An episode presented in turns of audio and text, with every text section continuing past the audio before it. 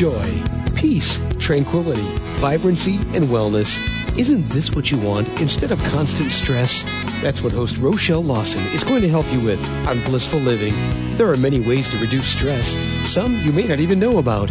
Doesn't a little peace and tranquility sound like just what you've been looking for? Relax for a few minutes with Rochelle. She's the queen of feeling fabulous. Hello and welcome to Blissful Living. This is the queen of feeling fabulous, Rochelle Marie Lawson, and I can't wait to get into into today's show with you. I'm going to call the show uh, Cultural Brilliance. And I want you to hang on to that because it's going to be filled with some information that you may not even realize happens in our day to day, quote unquote, work life and workplace life, or if you're a business owner or an entrepreneur, um, what happens in your day to day dealings with your business and those that you interact with. You may not even know some of the things that goes on with regards to cultural brilliance. So hang on to that.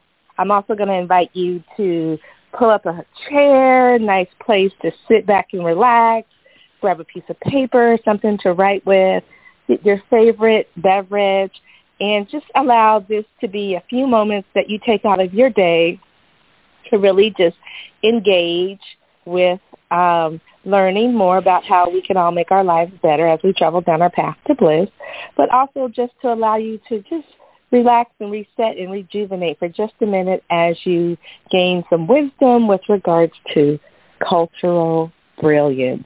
Now, before I introduce our show's guest today, I uh, want to thank our sponsors, Blissful Living for You. Blissful Living for You is a company that is designed to help you accelerate your wellness your wisdom or using the power of your mind to obtain the things that you desire and building and sustaining your wealth. So building and sustaining the money that you make and keeping more of that money in your pocket. If any of those things have piqued your curiosity, then I suggest you check out Blissful Living for You at blissfullivingforyou.com. And they do have a disclaimer just wanted to let you know with regards to their website, it's under remodernization, as so many of us do today. So uh, it may be a little bit confusing when you go there, but you can definitely reach out to them and contact them and fill out a contact form or call them, and they will definitely be more than welcome and happy to help you out with any of your needs when it comes to wellness, wisdom, and wealth. And I also want to thank our sponsor, All Day Cable Incorporated. All Day Cable Incorporated is a telecommunications installation company that is located in Silicon Valley. They've been around for about 30 years, and they specialize in voice, data, fiber optic, and wireless system installation. They provide the backbone of your telecommunications so when you reach out to your customers, you get that connection the first time because your telecommunications is strong, it's powerful, and it's reliable. So if you have a need for voice, data, fiber optic, or wireless systems, or audio or vi- video video stuff, and visual stuff as well, please check out alldaycableinc.com, and uh, I'm sure they'll be able to take care of your needs with excellency and efficiency. Their model is is that they make the right connections the first time. Okay, so let's get into cultural brilliance and really what does that mean? I know I've probably piqued your curiosity. Exactly what are we going to be talking about when it comes to cultural brilliance? And it's going to really surprise you because I guarantee you it's not what you think. So today's guest is Claudette Rowley, and she is a cultural, she's Cultural Brilliance CEO, and Cultural Brilliance is a change management, I'm sorry, Claudette Rowley is a change management consultant, cultural designer, and executive coach. She is passionate about helping leaders and organizations resolve complex organizational problems in ways that honor the intelligence of their cultural systems and the brilliance of their people. Now, for almost 20 years, Claudette has consulted, trained, and coached executive leaders and teams at Fortune 500 companies, small businesses, higher education, and startups to create proactive and innovative workplace cultures that deliver outstanding results throughout all areas of the organization. With a client list that includes Medtronic, Boston University School of Law, and Massachusetts Institute of Technology, Claudette's unique programs solve complicated problems, create buy-in and engagement, and receive high reviews. Now, Claudette is the creator of the Cultural Brilliance System and hosts a globally syndicated radio show herself. She also teaches a course on cultural and communications at Northeastern University and is the author of Cultural Brilliance, the DNA of Organizational Excellence, a step by step guide to achieving the greatness in your organization. Now, without any further delay, I want to welcome Claudette Rowley to Blissful Living. Welcome, Claudette. How are you? Oh, I'm great. Thanks so much, Rochelle. I'm really happy to be here. Uh, we're happy to have you. It's it's always um, intriguing for me to have someone talk about culture because I remember when I first started my business many, many, many, many years ago, three decades ago. Um, there was really no discussion about culture or or company culture uh, in the context of how it is discussed today. I, I mean, I don't even think we had a cultural climate or anything. No one talked about that kind of stuff. And so when I started my business, it was um, really interesting because we just did what we did. It wasn't until I got out, and probably had been in business for maybe uh, close to eight, nine years, that all of a sudden this cultural um, community or corporate culture started becoming a a word or words that people were discussing. So it's really cool because it's come so forefront in the in the minds of people that everybody want to make, wants to make sure that the company's culture is in line with the people that they hire. So so cool to have you on the show. And I want to just kind of ask you a little bit what kind of got you into even tackling this subject and writing a book about it? Oh yeah, thanks for asking. And I agree with you. You know, even even ten years ago, we we weren't talking nearly as much about corporate culture, organizational culture as we are now. I mean, there's so many books on it. It's you know, it's in the news. We, I mean, it, it's really really interesting to see the shift and the change. Mm-hmm. Um, yeah, yeah, and it, and I think it's really positive, really positive change. One of the one of the things that got me interested in it was um, many decades ago when I was in my 20s. Um, I had two jobs, and yeah, yeah, quite a while ago. Um, I had two jobs back to back, and the first job uh, was in or as actually I was working for state government. I was a social worker, and this particular state government actually had a really great culture. Uh, the department I was in, which is you know somewhat unusual for state government, and right. I had this great yeah I had this great experience. This great manager who said to me, "You wanted me to start a program and." And he said you can do whatever you want as long as you stay within these parameters and meet these goals. So he gave me all this autonomy. He trusted me and i had a lot of creative license to create the, a program. And so it was a really amazing experience for me. And then i moved to a different state and got a job at a large nonprofit that actually still exists and does good work in the world. But at the time their culture was incredibly toxic. Mm. and although yeah yeah. And it was interesting because even at that time you know i'm in my late 20s at that point even then i noticed that i noticed how my confidence started to slide in the toxic culture.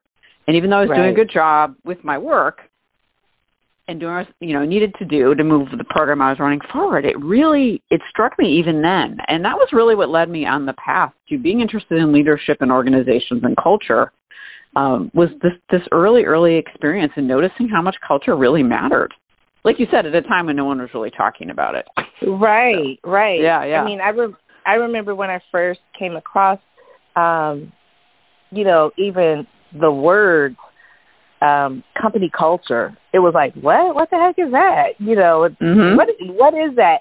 And I can't remember. It was some business conference that I was at, of course. Um, and I think it was just a new kind of term. It's probably been, I'm sure it's been around forever, but it wasn't called, you know, company culture or the culture of mm-hmm. the company. Um, but it, it was, it was really just like this new age term, and it was like, wow, what is that? And and it's funny because then I was in a um, an executive group for business owners, high achieving business owners, and they actually had someone come in and do a whole days, eight hours workshop on company culture. And that's when it became like, oh, wow, it really was in the forefront of my mind. And it was really mm-hmm. interesting to discover that um, who you hire for your company has to kind of fit in the culture of the company or else it doesn't, it's not a win-win, right? So um, mm-hmm. it's just very interesting. But I want you to share your brilliance on it. So, what exactly are brilliant cultures, and why would anybody care? Why would they be of an importance to us? Mm-hmm. Yeah, so brilliant cultures are a couple different ways that I talk about them. The first is that it's really about, I think of brilliance is that untapped potential in your business culture. That most, not all, but most organizations are leaving a lot of potential on the table, so to speak, in the form of their culture right? It's not bringing out the best in people. Uh, it may not be efficient or, or productive. It may not be a high trust culture, a high performance culture, right? All the things we're really looking for in, in our companies and organizations. So that's one way of thinking about it. Is this it's this potential that you that every company, this greatness that's in every organization that's often not completely revealed. And then the second way is that is I think about brilliant cultures as cultural systems that really de- when they're working well, they're decreasing actually decreasing employee stress. They're inspiring and increasing learning, right, which helps us grow and evolve as as professionals and as people. And then they're also inspiring more uh, and promoting more organizational success and growth. So they're these really, really healthy cultures that learn how to adapt to change in ways that you know, actually increase their success.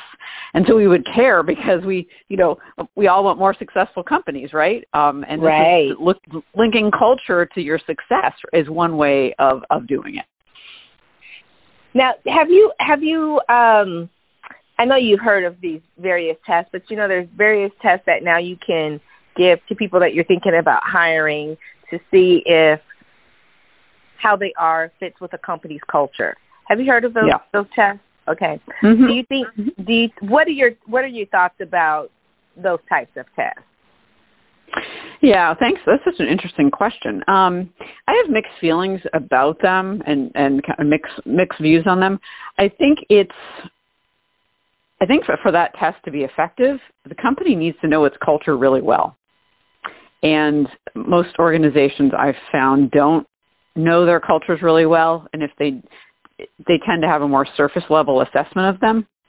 Um, and so it might be an example like we're you know a family oriented culture, or we're um, you know we we all trust you know we're a high trust culture, or we really you know value um, efficiency because we're in manufacturing, you know something like that so they'll have a more service level approach to it and so it's the so the test doesn't really tell them a lot i mean it tells them something about the person applying but it doesn't tell them a lot right. about whether they're a match for their culture um, but if you know your culture well it can be interesting but it's it's it's it's so nuanced because even if someone takes a, this particular assessment and you know your culture pretty well and it seems like they're a fit it, there's still, as we know, all these intangibles to people, right? right, right. You, you just never right. know um, until no assessment can can reveal everything about someone. So it's I think it's you know, you take it with a grain of salt, but don't base all your hiring decisions on on that kind of assessment. Cool. Thank you for sharing that because I know mm-hmm. there's some people that have gone to strictly, oh no, they've got to, you know, I've got they've got to do this assessment, and it's, uh, you know, there's all kind different kinds, but there's this quote unquote assessment to see if they fit, if they're fit for how we do things and how we run things. And they've got to take this, and then we, you know, base our decision upon how they score. And I'm like, well, I mean, they could be really good at that kind of, you know, assessment and still not fit. Oh no, no, no! It, uh, you know, it's guaranteed. It's okay. Well, you know, so it was just interesting because a couple of people I talked to are really adamant about, you know, these personality or assessment has in, in their hiring process, and they do weigh those very the answers and and the way the person is identified out of that test very heavily in their hiring decision. And I'm like, I'm, you know, I need to go circle back and check and see how that's working for them. But I just found that very interesting that someone would use utilize that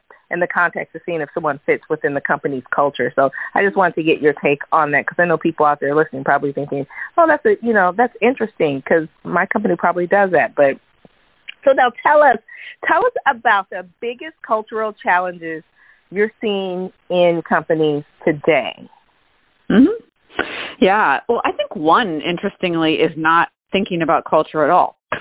So we have companies at one end of the spectrum that are don't. It doesn't even occur to them to think about their culture, um, especially if they've been around a while. It's just not on the radar at all, or they're in certain fields that don't really focus on culture. Um, and then the other end of the spectrum, you have the Googles and the Facebooks and all the great companies you've never really heard of, the smaller companies that are doing great things with their culture. And uh, you know, some of the biggest issues I'm seeing, um, certainly this one one trend we're really noticing, I think, you know, if you're following, if you follow business trends and you follow human resources at all, depending on your business, is a certain a certain group of employees that want more from their work, right? They they really want to do something they love. They want to work in a great culture. They want to have an opportunity to develop their strengths and talents and skills. And so they're they're less willing to settle for what previous generations might have you know we did settle for, right? That you, work was work and you did what you needed to do, and if you enjoyed it, it was a bonus, but that wasn't necessarily right. a requirement. Right. Um, so, so people, right, right. It wasn't really a requirement, and so you know we know how much you know people suffer when they're doing work they really dislike. And one of the things, so I see that, and then I also see, um, and so some companies are having to really adjust. So maybe they didn't really want to look at their culture, but now they kind of have to because they're going to lose talent, right? They're going to lose these great people. So that's a big right. issue. Um, how to build how to build higher trust cultures, I think, is a big challenge for some companies, and they sometimes they don't they don't necessarily see that it's the bedrock of almost everything else they want to have in their organization. You know, high trust is more innovation, more collaboration, more better problem solving, more strategy. Right, all those things we're looking for are usually based in some having some kind of trust. Mhm. Mhm. Yeah, the other two trends that come to mind are uh, the artificial intelligence end of things, right? We're hearing about that more and more in the news, certainly, and then and then this this um, new trend around not allowing. We've seen a lot of these leaders in the news not allowing leaders to get away with things they used to be able to get away with, right? In terms oh, of misbehavior. Yeah. And uneth- unethical behavior that might have been brought, swept under the rug before but isn't anymore. And I think that's a huge change in culture. I totally agree. Um, I, I totally agree because I, I'm thinking some of the some of the things that I experienced personally back in the day. Uh, yeah. you know that people didn't even. I, it was it was it was so snubbed that, for instance, I got hired for a job actually two jobs. It's, I must must be a great asset that I have. But I got hired for two jobs. The first one was for a legal secretary for a big law firm, mm-hmm. um, and it was solely based on my legs. They liked the way my legs oh. looked. I had nice oh legs, and flat Gosh. out told me that in the interview. Wow. Right? Got the job. It was a great job. They were great guys, but I, you know, today that's very sexist, and people would mm-hmm. not, for one, come out and say that, or two, tell I'm hiring you because you got great legs. And then, right. funny, the uh, the company that I went to after that, I went for an interview and I was interviewing with another department manager.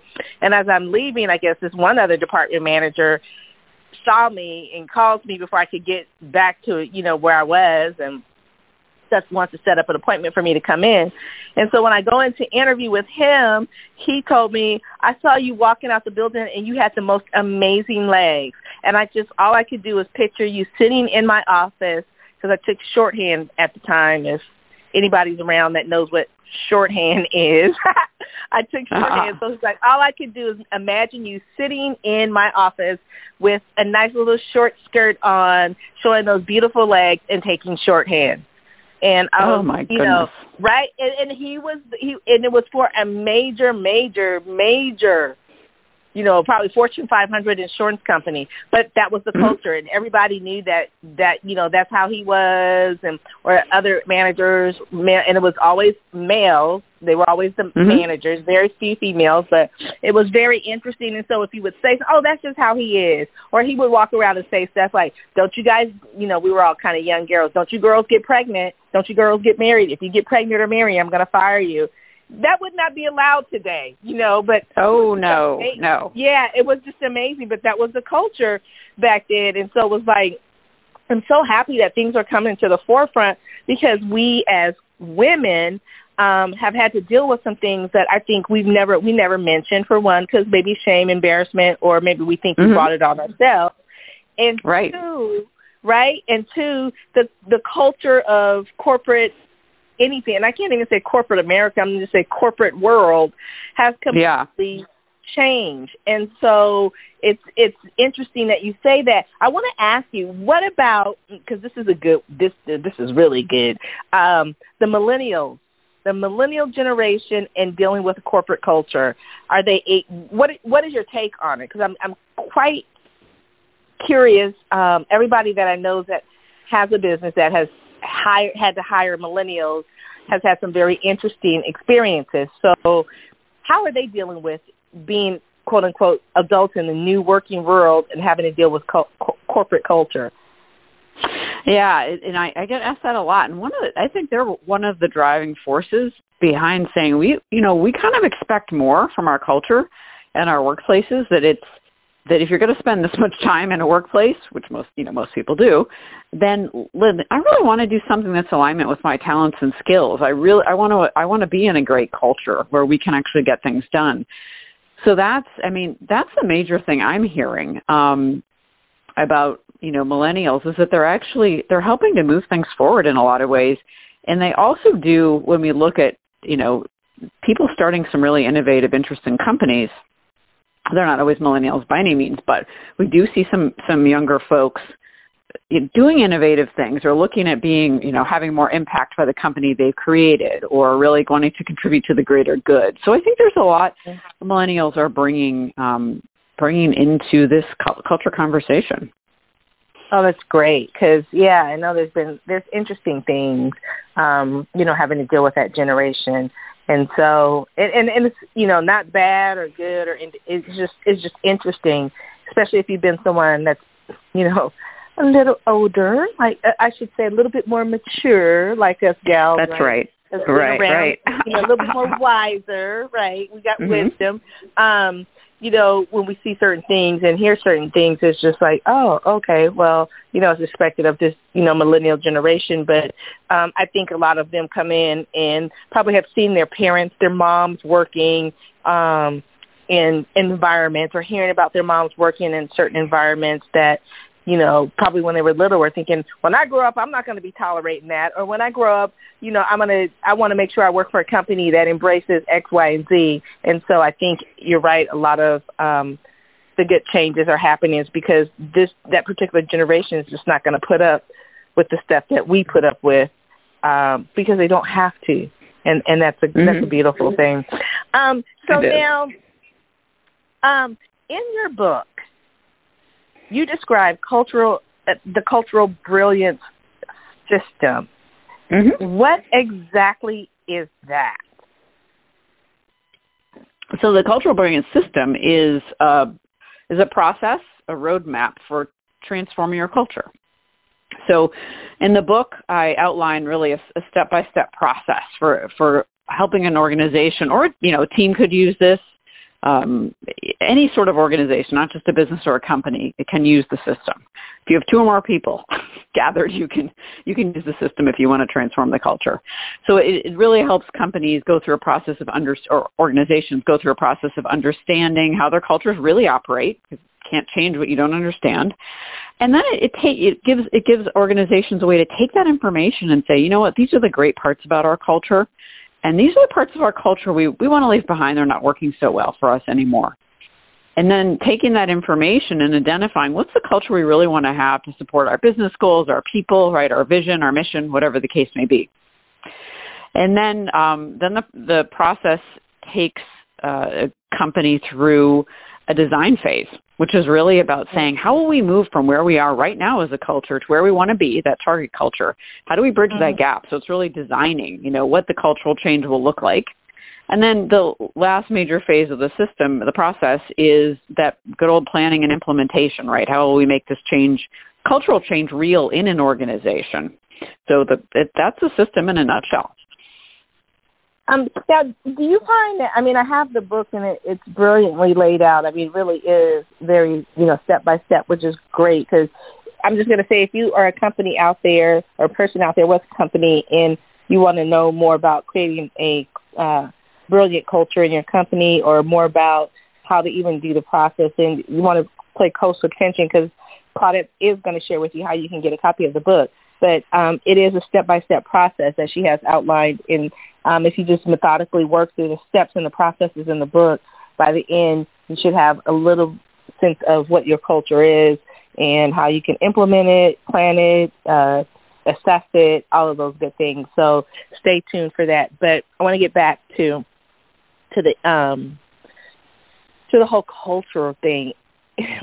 why is it why would it even be important for a business owner or a company to even have a particular type of culture or even define what a culture is for their company? Mm-hmm. Why would something like that be important?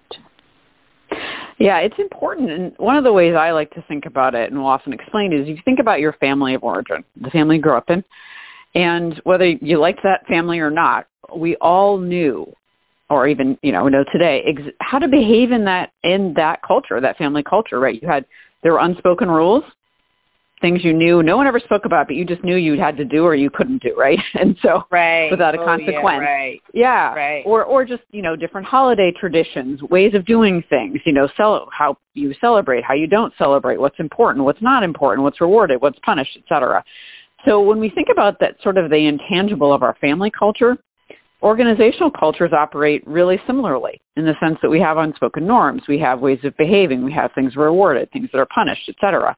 And so if we don't take all of that into account, you're going to have something like culture that's driving how you communicate, how you make decisions, how you get results. Um, anything like that is going to be driven by your culture and you won't even know. So when you, you try to improve something or solve something in your company, it may not work because the culture may actually be saying, no, no, no, we need to go down path A, and you're trying to go down path B. Mm. And the culture will, that famous quote, you know, culture eats strategy for breakfast. Mm-hmm, is true, mm-hmm. right? so, right, culture right. will win, right, right. Wow, that's interesting because I mean I could see, yeah, how some things would be, you know, I think it would be quite chaotic if people didn't know what to expect from the company, you know, from the culture of the company they walked into. Be, I think, quite chaotic. I'm thinking, um, I'm thinking like a '60s LSD trip, you know, bad trip. you know, just, not that I did that or anything, but I'm just thinking, you know, it's just it would. That's how to me it would just seem just so chaotic that you know you ever see those pictures where they have, you know, it's like you're supposed to pick, find as many whatever's in the hit in the picture, and there's just all kinds oh, of yeah. chaos in the picture. That's what mm-hmm. comes to mind when I think of a company without any defined culture. It's just chaos, working chaos, yeah. but it's just chaos, right? Very interesting. It, it's so now. Yeah, go ahead, Claudette. Yeah. Oh, yeah. I was going to just comment on that quickly. Just that, that the, I agree with that chaos. So culture we culture is going to form and evolve whether we are intentional about it or not to your point. So i i always think why not be intentional right? Because otherwise you will get chaos. You'll get dysfunction. You'll get a bunch of things that you don't actually want in your company if you're not paying attention to the culture. Yeah. Mm, wow. Yeah. So nugget of gold right there you guys. Don't do anything else. You definitely have to pick up cultural brilliance and go through the book. And if you don't have what you believe or if you don't know that you have a defined culture in your business, then the book will help help you with that process. And you may have a defined culture, and you may want to fine tune it or adjust it or upgrade it or whatever the case may be. Make necessary changes so that your culture and your company stands out brilliantly.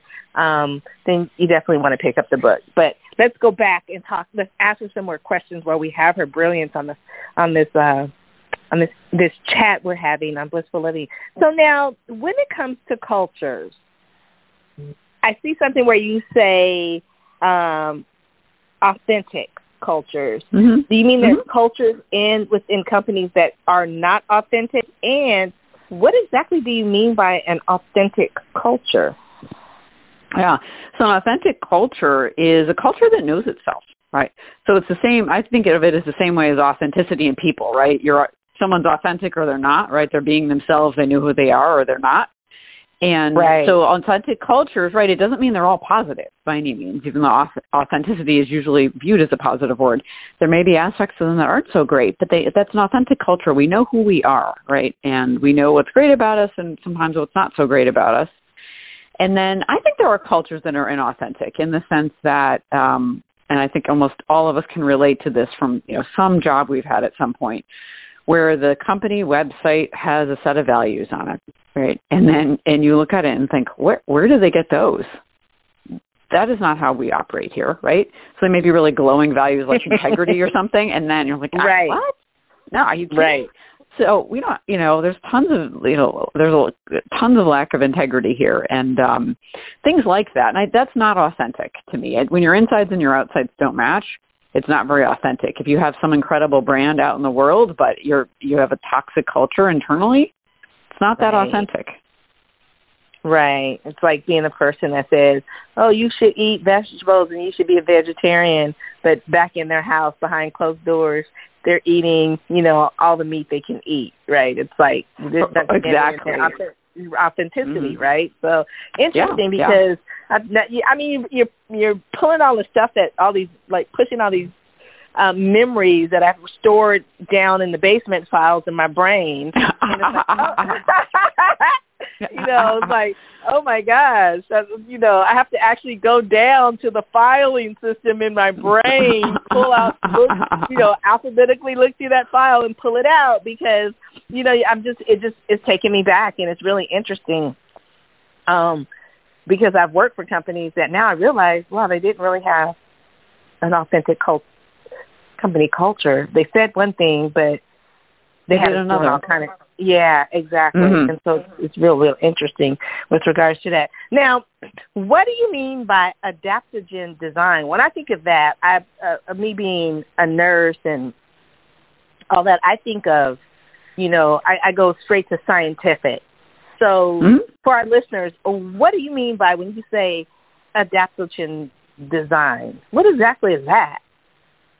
Yeah, so you you know the word adaptogen um, is is a, a, scientific word, right? And you probably know a ton about this, given what you you do for a living, um, and, and your practice and your business. But you know, I I took this the idea of an adaptogen and in a very loose way and applied it to culture, right? This idea of an adaptogen helping the body restore its systems to help or health or decrease stress. And right. uh, interesting story behind that was a, a mentor of mine. She had she a couple decades ago had what she called one of those awful mystery illnesses, you know, that were hard to diagnose and heal, and she's healed right. now. But in addition to taking, you know, regular medicine, she took adaptogens, maca, and I forget what else, a couple other things that really, really, really helped her heal. And she said to me, she said, I wonder if you could, what if you had an adaptogen culture? What if you had a culture that could be designed so that it rebalanced itself, it brought itself back to health, you know, things like that so I was completely intrigued by this idea and uh and started thinking a lot about it and researching and figuring out, you know, could this actually be possible? So that's where the idea of and I decided it could be adaptogen design came from is is being able to actually rebalance design design a culture that could over time learn how to rebalance itself. So even if there was an external threat like a competitor, new competitor, you know, something unexpected, or a big internal change like um, you know, a, a high level leader sudden, announcing suddenly they're leaving, you know, something unexpected that would rattle either those would rattle most companies quite a bit um, but that that culture would would have enough resources and enough resilience to be able to say okay this is how we're going to handle this situation um, and in a way that doesn't take us down but builds us up. Oh wow. Interesting. That's uh, uh, wow that's very interesting. I would have never thought that you could apply you know the the whole term adaptogen to uh, company culture, but it makes complete sense. Um, so when you explain it the way you did, it's like okay, I can see that happening, and I can see why that would be necessary um, to keep things strong and strengthened and moving forward versus getting stagnant, falling back, and becoming a disarray because of whatever mm-hmm. changed. So, I, I, wow, very very interesting. Now, you explained that historical culture can impact um, present day efforts. Mm-hmm. First of all, when you when we're talking about historical culture, um, what exact are you talking about? Like the company's culture from the beginning, and as a, I'm going to say like a company like Johnson and Johnson, you know, they've been mm-hmm. around forever and a day, and I'm sure their culture, their company culture, has evolved. Mm-hmm. Um, mm-hmm. You know, from when they started to where they are today. So, do you mean like historical culture as the, you know, what the founders of a company had in their minds as how they wanted the company culture to be and and how it's adapted or how it is today?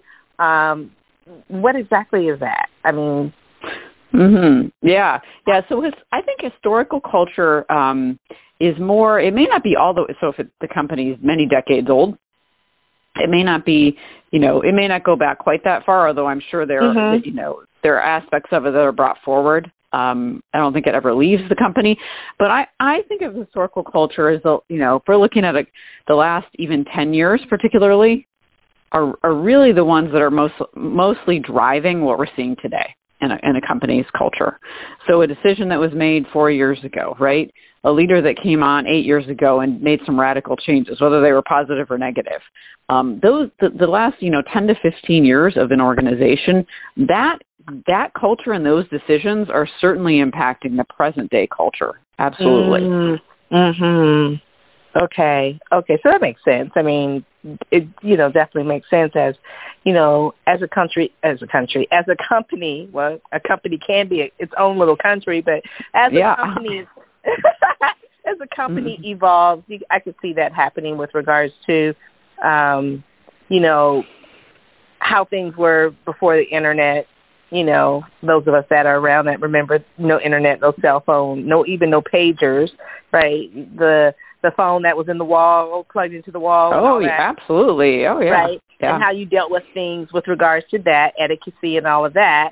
And and now this whole uh development of all this technology and you still have the same company, the same beliefs, the same values, the same mission, but the mm-hmm. culture mm-hmm. now is you got to deal with all this new technology with cell phones and people on their cell phones and pads and notebooks and laptops and all this kind of stuff. So I can see how um, you would definitely need to have some reference to your historical stuff to make sure you stay in line with that, but also evolve it as technology in the world just changes and evolves. So very interesting. Hmm. It, it, very it is really interesting, and it made me think about this morning. I was on the phone with my credit card company about something uh, on my statement I saw online, and it, what struck me is the before they I was sent to the security, you know, division or something. Everything was fine, but they said, "Well, before we start helping you, we need to text you a code to your cell phone." Right. And then you need to tell us the code. But what struck me for some reason in that moment was the how we're we've evolved as an overall culture to assume that everyone has a cell phone first of all right? Right right. And i'm sure you know if you don't have one they probably do something else. But just so interesting how like you said those of us remember the phone on the wall my first job i remember getting messages. There was no voicemail on the little pink slips right? Right yeah from the office secretary right. And and yep. so but then but all these things now that we take for granted right? Well oh we can just text something to the cell phone the code and you can give it to me and we'll be all set and I think in, in organizations too, those same things are true. So part of the there could be aspects of the historical culture that get really forgotten because they're obsolete, just like the wall phone. Right, or or you know yeah. the typewriter. Remember, like right. I even said something obsolete. Shorthand. I mean, shorthand. Right. Yeah. Who does shorthand now? Right. I mean, I, I don't know. I, right. right. I mean, I don't even think they teach it anymore because it's it it pretty is you know, if you are someone that knows shorthand, then you're definitely over the age of 50. Mm-hmm. you know, or, or if you know what shorthand is, I'm going to say you're definitely over the age of 50 because I can't even say like, okay, you might be in your 40s, you might, but you know, mm-hmm. for the mm-hmm. most part, um, you're definitely over the age of 50. And so mm-hmm. it's it's just interesting that you know, I think of all the stuff that we had, and we were so dependent upon it then we've evolved, and the fact that the assumption was made that you had a cell phone, you could have been someone that didn't have a cell phone, wanted to be off, living off the grid or whatever the case may be. you know, mm-hmm. uh, is is you know another amazing thing. It's just an assumption made that in today's society, the culture, everybody has a cell phone, but that's not necessarily true. So, mm-hmm. very interesting mm-hmm. stuff to pay attention to. Now, what is the leader? What is the role of the leadership in, with regards to company culture? The role, you know, leaders play such an important role, and I have, you know, one one thing I always add in here, which is in this, the way I work with culture, it's not just the leaders and the leadership, it's involving as many people as possible from every level, every team, every department. So you get a lot of input and buy-in and participation because what we we know is that it doesn't matter how good of a leader you, leader you are, a leader cannot see an entire culture. It is simply not possible. So they actually need to hear from lots of different people, so you, they get that 360 view of the culture. Um, so that's right. definitely one of their roles is to understand what's happening by being really open to hearing uh, from folks. There's something I talk about in the book called listening to what you hear. Um, and mm. that is really, it's what it sounds like. Listening to what you actually hear, not what you wanted to hear or hope to hear. And mm. what I find is mm. is that when leaders start doing, and there are leaders who already do it, but leaders who haven't done it who start doing it, they find out some, first of all, really key information. People feel really heard, and they can take it versus saying, "I, you know what? No, no, no, I don't want to hear this." You know, some version of that because it's too painful, it's too stressful, I can't take it on now, or whatever. Once they take it in and they open up and listen to it, they're able to then take some really positive steps forward to address whatever that thing was they didn't want to hear. So that's those a leader really needs to be open to listening at the beginning of any sort of change process and really be willing to hear a little bit about their own blind spots. It's huge. And then the other big role a leader has in a cha- culture change process is uh, role modeling, of course, the behaviors uh, that we want to see everyone adopt and change, or change and adopt. And then also thinking a lot about communication and messaging, right? How how are we going to communicate with people? How are we going to get their feedback? How do, what's the messaging to help people move forward and stay motivated throughout this process? So those are some of the key key roles the leader plays. Interesting. I um I like uh you know the fact that you know leaders do need to be in tune with what's going on in the changing process of you know just evolving the company culture and i i guess it comes to if you're someone working in a company and this is for all of you guys out there listening someone you're working in a com- company um if you're getting those surveys you know that i know companies send out at least once a year with regards to uh you know, it's all kind of questions about the company. Might be questions in there about your supervisor or management or something like that and some people don't want to fill them out and I know um there's one company that I worked at that you know they would always say they're anonymous. Somehow the manager always knew what your answer what you put oh gee on the yeah. They were always in, they were always supposed to be anonymous, but the manager always knew who said what about her, which was very interesting. Right. Um but it, it is those things that information that leadership of a company u- utilizes to tweak and I guess adjust what's going on with regards to the company culture and how they are being the examples of the company culture or the culture of the company that they want exhibited throughout the con- company. I keep wanting to say country. well, this applies to countries too, right? right. So, well, that's a whole other show. that is a whole other show. I know. I know.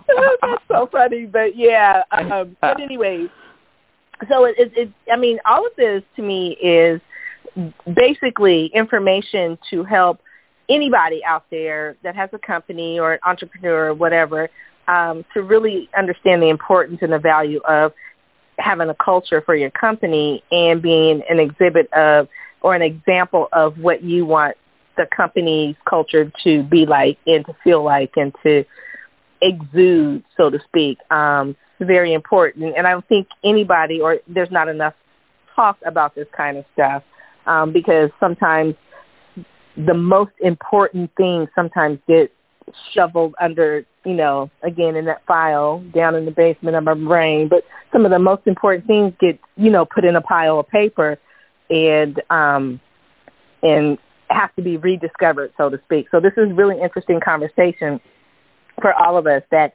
want to really have the DNA of our company culture be really, really strong and able to adapt because of the adaptogens that we've designed into our, our cultural company, our cult, company's cultural processes is, is just great, great, great, great information. Now, I know you have a lot of experience behind, you know, cultural brilliance in a company's culture and designing it and all the aspects of it. What do you mm-hmm. see, um, or, or here's one. I want to before we leave the leadership. What do you find is the hardest thing, or the hardest thing? What do leaders have the hardest time assessing and addressing when it comes to their particular cultures? Yeah, I think that that leaders often have a hard time assessing assessing things that and this will this may not be very conscious for them sometimes they may not have a lot of awareness about it but things that make them feel that they haven't done a good job right um that that things that are going to make them feel bad about their leadership or or make them look incompetent uh, and so it depends, of course, what's driving the leader, motivating them. But for some leaders, right. I know that's really, really challenging. Um, I was working with a, a leader. I'm still working with actually in, in a, um, a large scale culture change, and which is is going well. And and you know, it, early on, he said to me, um, I said something about there being low tr- low trust in the organization, and he said, "What are you talking about? We trust each other." And he was and they trusted each other like if you know you needed to move you're moving to a new house on a weekend and you needed you know your coworkers to help you out they would do right that, right so kind of friend based trust but they didn't trust each other enough to sit down and have a tough conversation that sort of the, the kind of trust we really need in companies to get things done so i, right. I, I explained different kinds of trust and he after a while he actually and, and i let it go because it was he wasn't I had said my piece and it was clear he needed to think about it. it wasn't really open yet. And then about a month later he said, "Oh wow, we don't have much trust here at all." um and that was that allowed us to start working on it more directly, right? Once he was open to seeing it. So I think it's it's a lot of those things that a leader is going to say no because they just you know when we think about ourselves as, as in leadership roles, right? To get that kind of feedback feels terrible when you've tried right. to do a good job and so that can make you know certain aspects of the culture harder to assess and initially initially well you know it's almost as if um it's you, you do get a you know a little defensive because it's your baby so to speak right and right. you know everybody has a perfect baby you know right. in in their eyes right? And so yeah. when someone points out that your baby is not perfect you're like what the heck? What are you talking about? That, that's really hard to hear. Like, Right, yeah. exactly. It's hard to hear for one because your baby is perfect in your mind, or at least you thought it was, and then you know to hear it, and then to, you know, it, I think what it does is it plants the seed for a person to become aware of things, and then once they're aware of it, then it starts popping up and they start noticing it. So like how you said the gentleman, you're still working with him. Oh no, we still we trust each other, you know, so and so. Well yeah, you guys trust each other to do quote unquote the fun things, the pleasurable things, the positive things for business growth and development, but you don't trust each other enough to be upfront and honest with each other, even when what you have to say is not what the person wants to hear, right? But they need right. to hear it. And so um it it you know, again, it's just amazing um how everybody and i know you have not met one person that has that has said to you oh no I'm, the company's perfect and their they, and everything about their you know their culture and their company was perfect and they saw every little detail and they didn't take any offense to any of the things you pointed out. I know you, there's probably no one like that because if it was then you wouldn't work with them anyways because obviously they wouldn't have a need but right very very very interesting um how we become so protective of quote unquote all our babies, right? So we do, uh, we do, yeah. it's just it's, it's amazing. It's amazing um, some of the stuff that I see, and then just reading the book um, that you wrote was just like, oh wow! And it, like I said, it just took me back down to the basement of my brain, and I'm pulling out all these files and sitting there and reminiscing. You know, it's kind of like when you pull out your high school yearbook and you sit on the floor and start looking through it and start reminiscing. Oh, I remember when we took that picture. I remember these guys were so, you know, funny or you know what you know what I mean. It's like it brings up right. all these memories from from past experiences that you you know basically forgotten about. So super again. That's so true. Cool. Yeah. Super cool information. So I know I want to ask you something. There's a lot of talk about um, quantum physics, and I'm totally mm-hmm. into it. I've been into it um, and kind of just stumbled on it accidentally. Um, but it, I think it's a very cool subject. And um, I know that you can share some words of wisdom with regards to quantum physics and um, cultural brilliance and how those two um, should be in alignment or can be in alignment. Yeah, yeah, and I think. Mm-hmm. Sorry, go ahead. Share your wisdom with them. Oh yes, thank you. So I, you know, I'm not a specialist, an expert in quantum physics by any means, just to give that disclaimer. Um, but but it's an interesting way. It's it's an interesting lens to look through when we when we view culture and think about culture, right? Because what we know is that culture operates as a system, and some of the systems we can see, and some of them we can't. And like you know, if you have um, you know, a purchasing function or a sales function in your business. Those are systems you can often see. You know, one thing leads to the next. But there's a bunch of intangible systems, like some some aspects of communication and some aspects of how people relate. And so, what what we'll see in culture is that something that's happening in one part of it will actually impact something that's happening in another part of it. But it won't be necessarily linear or logical.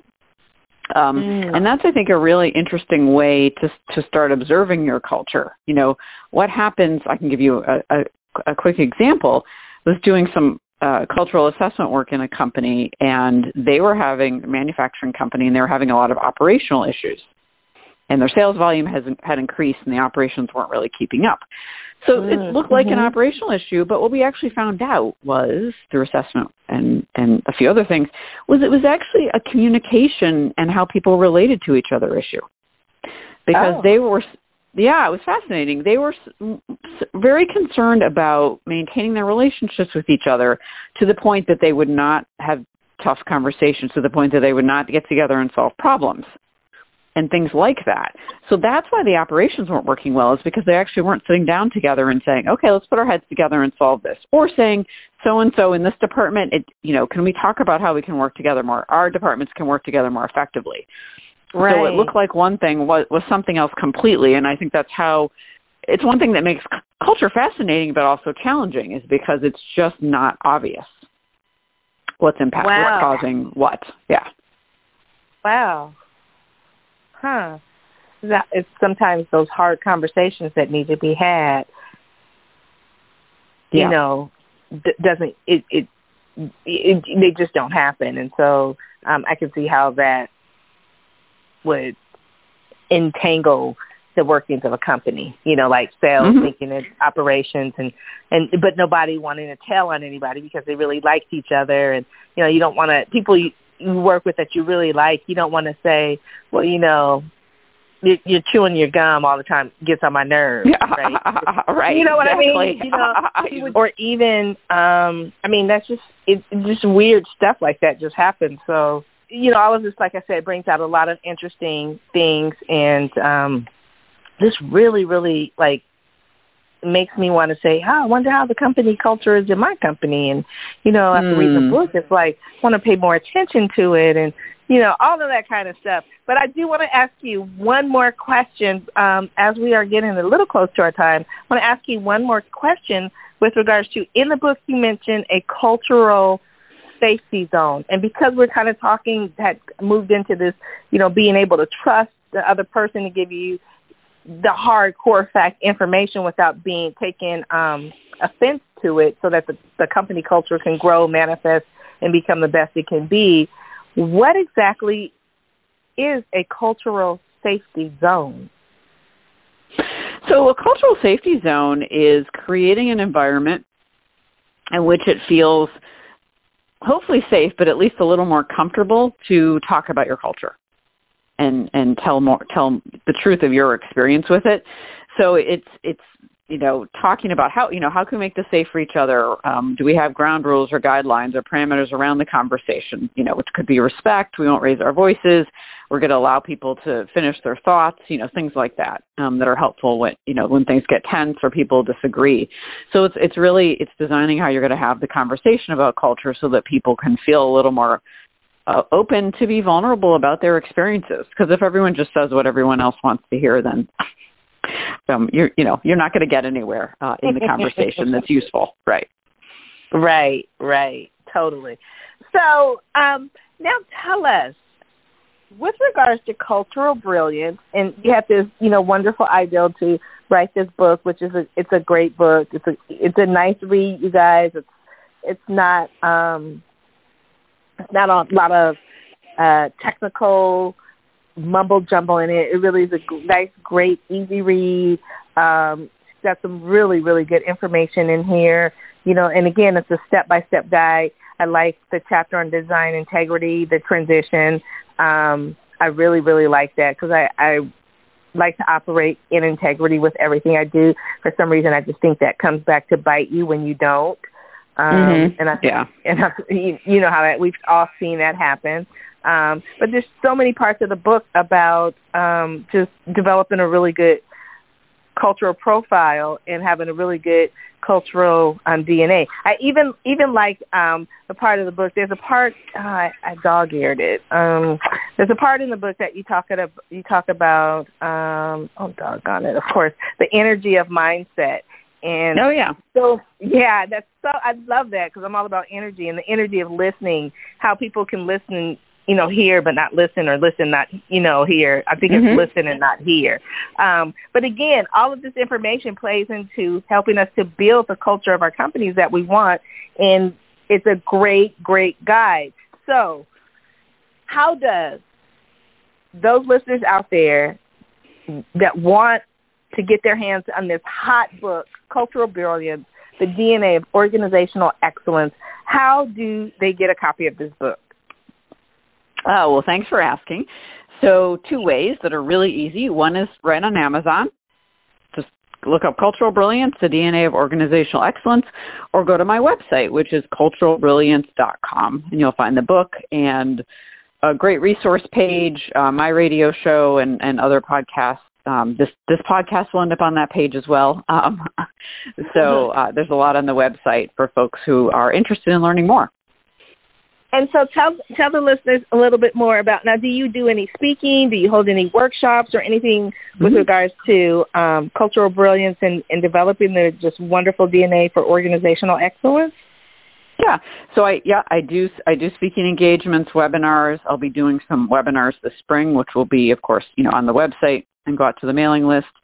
And I also I do a lot of consulting work in organizations, but uh, and, and coaching leaders also on on how to you know who they need to be and how they need to be to shift their culture. So I, I so yeah, speaking webinars, workshops, consulting, and coaching. So if someone wants to get their little hands on your book or you know hear what you have to say live or in person, there's multiple ways that they have access to the book. They have access to your your radio show. They have access to any of the webinars or workshops or speaking things that you might be doing, and they can get all of this information on your website. Can you give your website just one more time for the listeners, please? Sure, it's culturalbrilliance.com. Okay, listeners, there you have it. We've had a wonderful conversation about cultural brilliance, and this does fall into our wealth pillar because with this, you can build and sustain wealth of your company um, as you travel down your path to bliss. It's very important, as Claudette has shared with us, to have a company culture that we develop and that we as leaders step into and be the prime shining example for those that we are leading um, to excellence. And so, again, you want to pick up a copy of the book, Cultural Brilliance The DNA of Organizational Excellence. It's by Claudette Rowley, and her information will be listed for you guys to all to all get.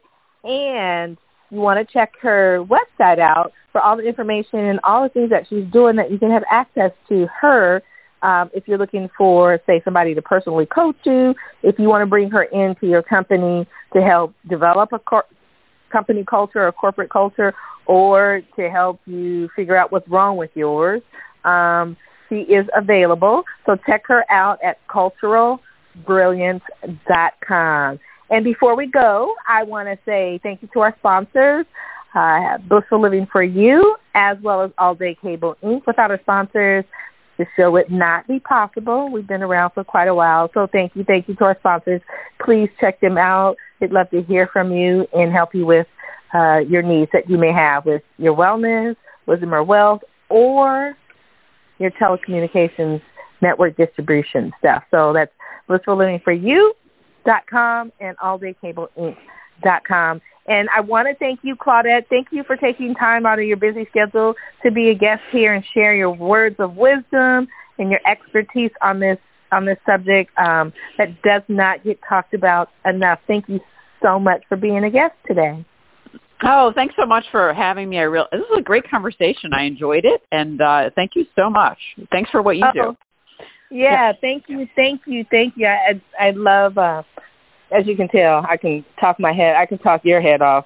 Um, but, but it's probably because I'm one of those more wiser, mature girls, right? But that's right. Uh, that's right. But it was fun talking about this subject because it just takes me back to my days in MBA school when I was doing going to UCLA and just having a business and kids and a husband. And you know this is a lot of stuff that we talked about. And it's like and I had fun time believe it or not. All of that I had fun time. Um so it, it's just um like I said I had to go in the basement in my head and pull out the file. Um but thank you so much. And then I want to thank all of the listeners because without you the show would not be possible. So please share this information with your friends. Share Claudette's information.